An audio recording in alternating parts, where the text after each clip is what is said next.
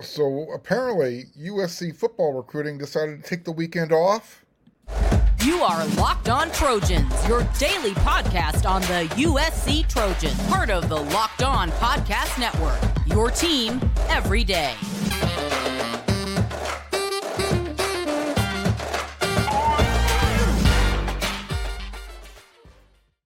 Fight on, everyone. I'm your host, Mark Culkin, and thank you for making Locked On USC your first listen every day. Whether you're watching me on YouTube or wherever you like to download your podcast, we are free, and I appreciate your support. You can show your appreciation, especially if you're watching on YouTube. Hit that subscribe button, hit that thumbs up, both.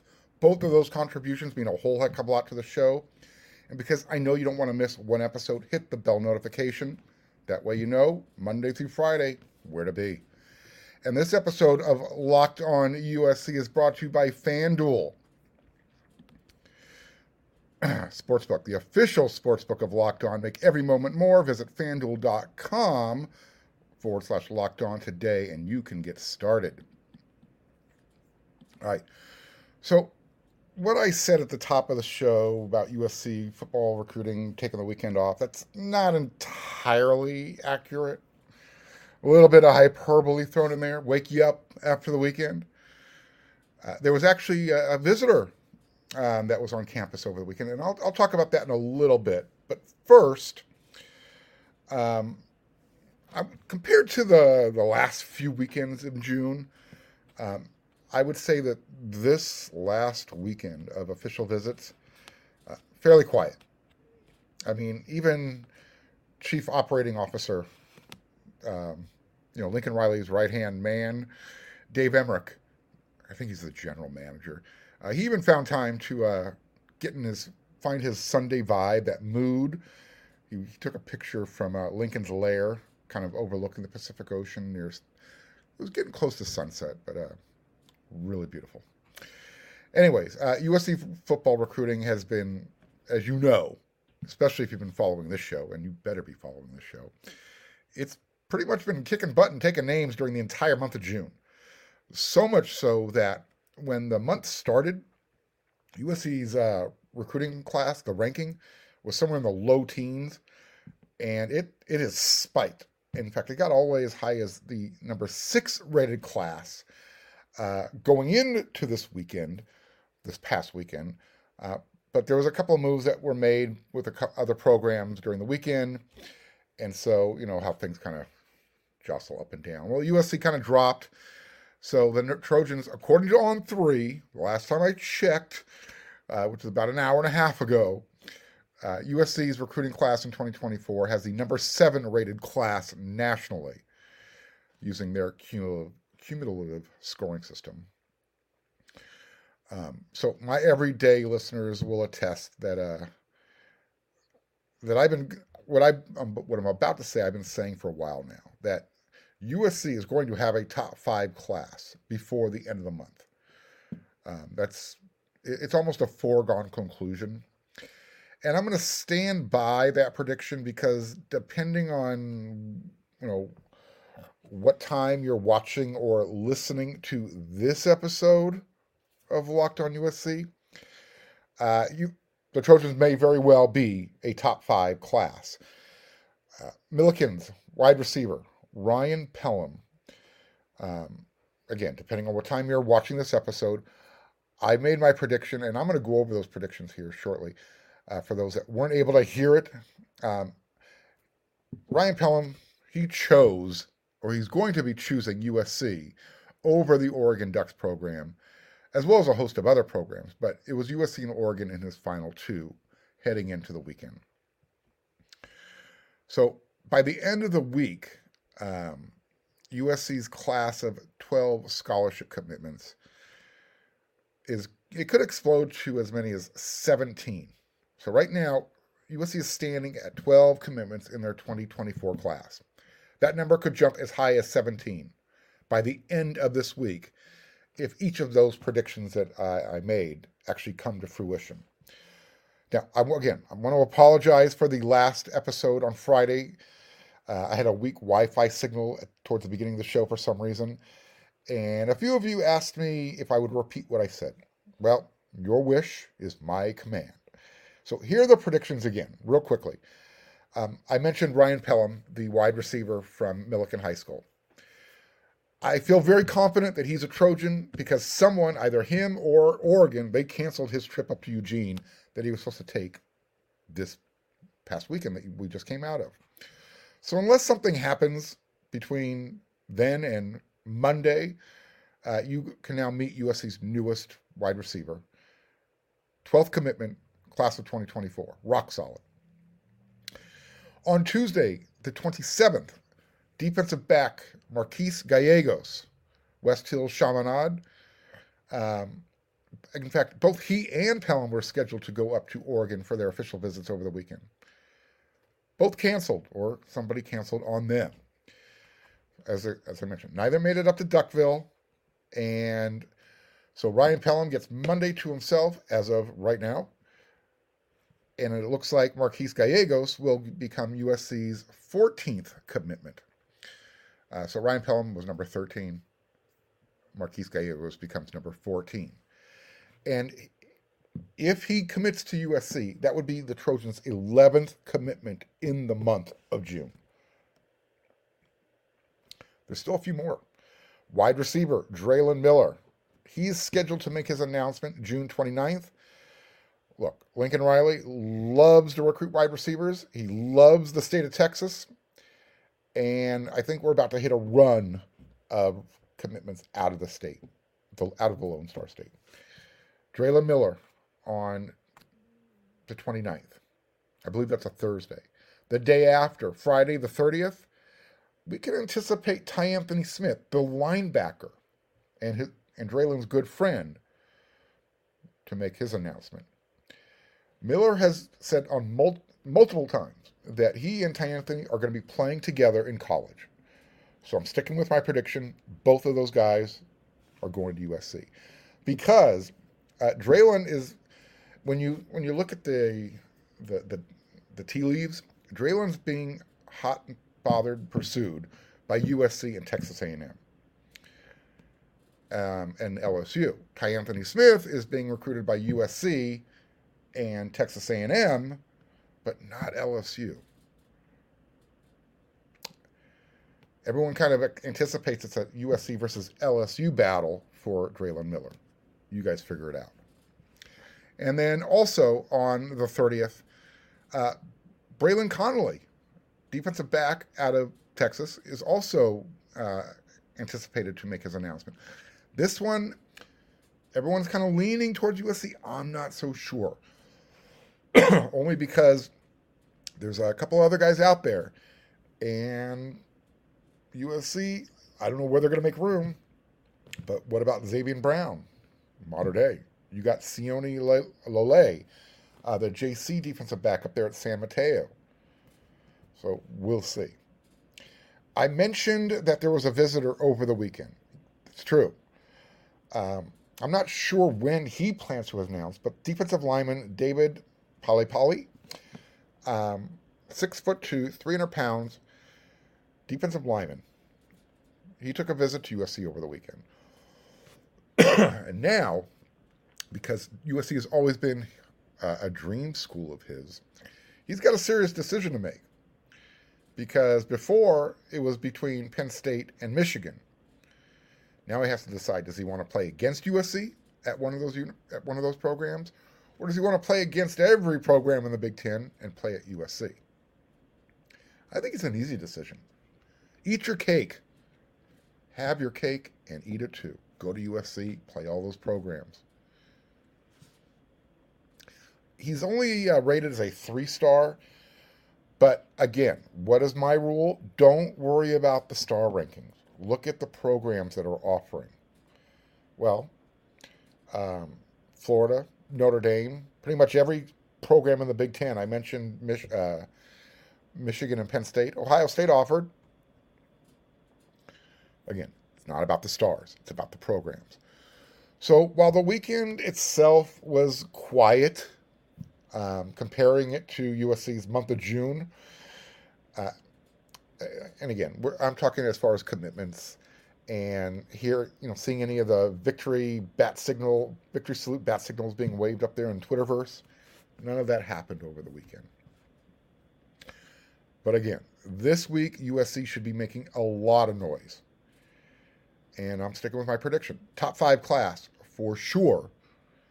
With the caveat, unless something really strange and out of the ordinary happens between now and uh, the end of the week.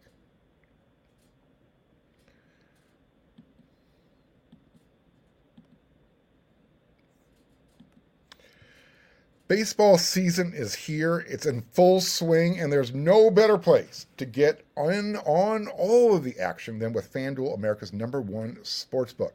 Because right now, yeah, if you're a new customer, you're going to get a no sweat first bet up to $1,000. That's what to $1,000 back in bonus bets if your first bet doesn't win. And if you're a Dodger fan like I am, chances are your first bet isn't going to win because Dave Roberts is the manager. Somehow or another, this team finds ways to win in spite of him. So I need you to head on over. Go to fanduel.com forward slash locked on to join today. That way, you're not going to miss out on your chance to snag a no sweat first bet up to $1,000 when you've joined FanDuel today.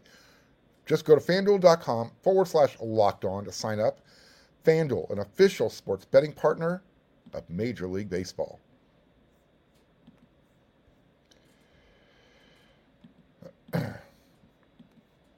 now, if you're a fan of golfing, you know the, you know the term mulligans. Well, are there mulligans in recruiting? I think there should be, and I think there are. So, there was a time when USC led for the number one quarterback in the nation in his recruitment, Dylan Raiola. He ended up choosing Georgia. There was a time not too long ago, like less than two weeks ago, when USC led for the number one rated running back in the 2024 cycle out of Texas, Taylor Tatum. Well, in the last couple weeks, uh, Tatum has since apparently he's fallen in love with the Oklahoma baseball program. Uh, apparently, that baseball is his first love. So now USC is in a it's in a I almost want to use the word awkward position, trying to make sure that Taylor truly understands USC's baseball history and tradition. I mean, they've got 12 national championships, more than any other program in the country. And yeah, the last time they won it was in 1997, 98. Um, USC's not out of it. They just got to they got to work a little bit harder. They got to kind of remind Taylor why he was why he was he felt so strongly about USC just a couple weeks ago. But assuming that Taylor Tatum stays closer to home, remember he's from Texas. He decides to head on over to Oklahoma. DeMarco Murray, running back coach, also really good friends with uh, with Taylor's father. So, running back coach at USC, Kiel McDonald, uh, he and Lincoln Riley are going to have to work a little bit harder on this one. But again, assuming that they lose out on this battle, who should USC go after? And neither the quarterback or the running back position in this class, and I'm using finger quotes, needs another commit, but they would like one. They want one. Big difference between need and want. Um, I think the staff really do does want another running back in this class, though. So quarterback, maybe the transfer portal. As far as running back, look, USC they had an opportunity to get Nathaniel Palmer. I mean, he was literally at the point of committing. He was ready to commit. Um, he took two unofficial visits to USC, so um, that's on his own dime. But because USC felt so strongly um, in the position they held with Taylor Tatum after his visit, uh, Palmer ended up committing to TCU. recruits here, they, they, they, they feel the vibrations. They've got their ear to the ground. They know what's going on. They're part of chat groups. So I'm not sure, for whatever reason, USC staff, they showed They didn't prioritize uh, the running back out of Mater Dei, highly regarded, by the way, Nate Frazier. So, assuming they can't get back into Nate's good graces, um, you've got a running back up in Seattle at O'Dea High School. His name's Jason Brown. Right now, UW, Washington, and Oregon, they seem to be battling for his for his signature come letter of intent day. Should Coach Kiel McDonald should he start pushing, get involved? Is it too late? I mentioned uh, Nate Frazier. We'll find out if if USC can um, get back into uh, his graces and kind of explain to him why he was in their pe- where he was in their pecking order. But another name maybe to kind of look out for, and this is according to WeAreSC's Scott Schrader, uh, Kiel McDonald, and athlete, four-star athlete. His name's Derek McFall out of Tyler, Texas. Uh, they've been communicating a lot lately. Texas A&M right now is the leader for uh, Derek's services, but maybe that's because USC hasn't even offered yet. And I use the term yet. And if you ask uh, young man McFall, he would tell you that, yes, sir, I'm talking with USC, but they haven't offered. My interest, though, is very high. They need to wake up. I'm a game changer, for real. End quote. Look, if anything, the young man exudes confidence. And, you know, USC's uh, running back class in 2024 right now, it's Bryan Jackson out of Texas. He's a good one. But I ask, you know, is it, does USC need another running back class, another running back in this class? Probably not. They want another one. Um, reminder: USC they brought in two freshmen in 2023 in that in that cycle, and they were both at spring camp. But both of those guys are, you know, they're going to be playing behind Austin Jones this year, as well as Marshawn Lloyd, the transfer from South Carolina, as well as Darwin Barlow from Texas. So, and don't forget, you're going to get a little bit of Raleek Brown playing back there in, in certain running in, in certain packages at running back. So, is it a necessity to bring in a second running back with Bryan Jackson? Absolutely not. Um, but if the staff feels it is, look, we've got a couple names out there uh, that were that I just mentioned. One, you can get some more details. Head on over to wearesc.com. Uh, Jason Brown is another name up there in Seattle, O'Dea High School. So we'll see. Uh, if necessary, and neither one of those guys end up at USC, you know, again, if the staff feels they need one, they can hit the transfer portal. And it's really, it's still hard to believe that USC offered four quarterbacks so far in this cycle, and none of them chose USC. Just a reminder: Julian Sayin, who won the uh, the Elite Eleven finals, he's from California. He's heading to Alabama. DJ Lagway going to Florida. Dylan Raiola, we know where he's going. Elijah Brown, Mater Dei. USC offered late. He's going to Stanford now. Excuse me. Speaking about mulligans, sometimes it's not the coaching staff who needs to ask a player for a second opportunity. Sometimes it's the recruit who comes back asking for another opportunity, for that second chance. Remember um, linebacker Dylan Williams, Long Beach Poly High School? Well, if you do remember that name, you'll remember that USC started out as the favorite in his recruitment. In fact, he was committed at one time. Quote, the thing was, I always wanted to go to USC. It's my dream school. So when USC offered, I knew that's where I was going. He was going there until he kind of got the feeling that the former defensive coordinator at USC, Todd Orlando, wasn't all that impressed with his film.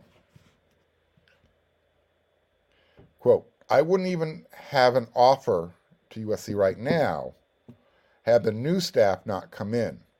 Coach Donte Williams was after me, but the old linebackers coach uh, looked at my film and he brushed me over. Coach Brian Odom, he came in and made me a top priority.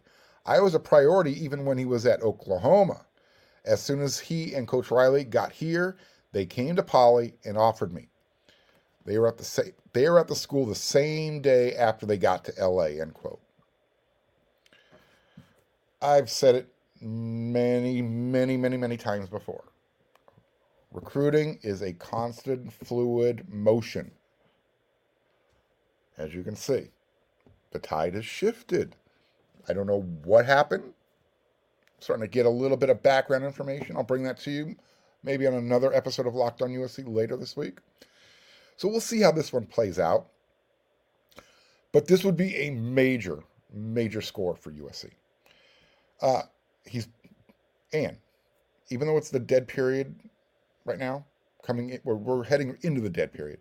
Once that once it ends, he's planning to take an official visit to uh, USC in July. Good news. So, number one, why is this a huge? Why is this a major score for USC? Well, it number it reopens that Poly pipeline. Long Beach Poly still produces a lot of great talent. Uh, secondly, it's going to make Oregon really mad because they kind of feel like he was theirs to lose. Well, you might be losing them. And third, and more importantly, USC could potentially have end up with three elite linebackers in their 2024 class. We know they're they're hot after uh, St. John Bosco, Kingston Viliamu Asa. We know they're anticipating a commitment from Tyanthony Smith. Let's get Dylan Williams, make that a trifecta. By the way, just a quick reminder Kingston just got back, or he's finishing his trip to Ohio State. We'll see how that ends up. Uh, it's getting close to crunch time for him. A couple other real quick recruiting notes before we get out of here. Well, into our next segment. Um, I, I, mentioned at the top that it was a quiet weekend. Mm, not really. Heading into the weekend, the Trojans brought on a preferred walk-on tight end. His name's Cameron Woods. He's out. He's from Long Beach, and this guy didn't even start playing um, tackle football until his senior season in high school. But he's a really big athlete. He played basketball also. He was part of the 2020 recruiting cycle. He graduated from Brentwood High School in Los Angeles. And when he took up football, that's his senior year, he finished with 17 receptions, 382 yards, and seven touchdowns. A couple of those touchdowns, they uh, went for 78 and 79 yards. Okay. He also played defense, 44 tackles, 34 of them by himself, and 10 was also TFLs, tackle for loss. Six sacks, a fumble recovery, a forced fumble, two pass breakups. I'm not going to, conf- I didn't confirm any of that. I found that on the internet. If that's true, okay, something to work with. Uh, out of out of high school, he enrolled at Cal Poly San Luis Obispo. He played football as well as basketball. So as I said, that sounds like a heck of an athlete, hell of an athlete. Let's see. Uh, let's see what the coaching staff does. Let's see what side of the ball he ends up on. Tight end. Maybe Shaun Nua wants him. Maybe Roy Manning wants him. We'll find out.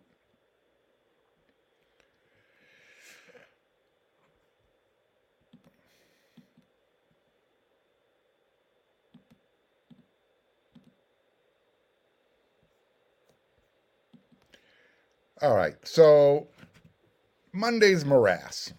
Typically, every Monday on wearesc.com, I publish an article called "My Monday's Morass." It's it, it's a it's an article that wonders about how the past week's game turned out, or may have turned out it, when we asked the rhetorical question, "What if?" dot dot dot. So there were no games over the weekend. But you know, it's heading into the dead period, July actually. at the end of June. And so while the players are going through their player um, player run practices, their PRPs, this is probably a really good time to uh, start asking about certain events that what would have happened, what if this would have, for instance, so players are working out, getting ready for fall camp.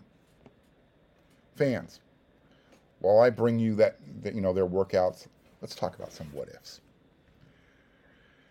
What if USC 2002? Remember Pete Carroll's team that started the dynasty? They went to the Orange Bowl, knocked the snot out of Iowa. What if USC played Miami in 2002? Remember that 2002 Miami Hurricanes team that lost to Ohio State in the national championship? Well, that Hurricanes team was loaded with NFL stars. I mean, loaded. Um, Pete Carroll had a pretty good team that year too. But I don't want to match up USC 2002 versus Miami 2002. No, no, no, no, no, no, no. What if Pete Carroll's 2005 team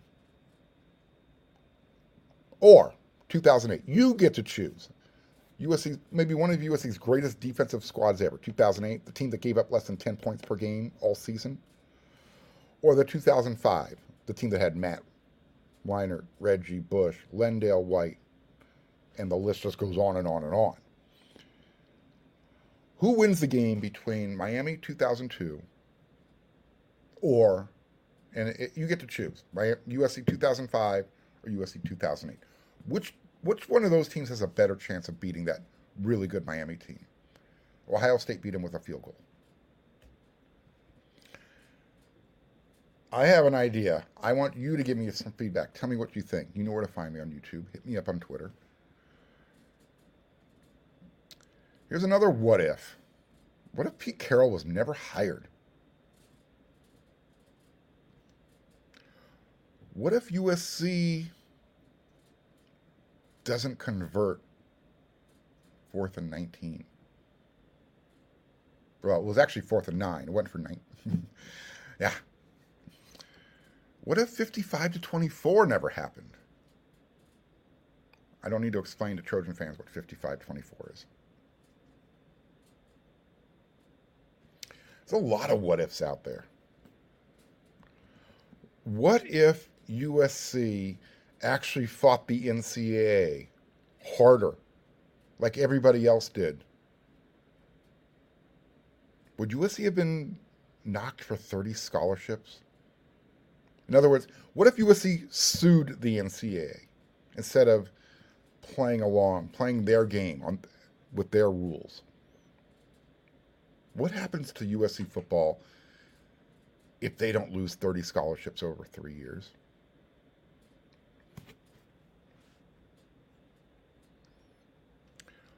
What if USC never decides to move to the big conference in 2024?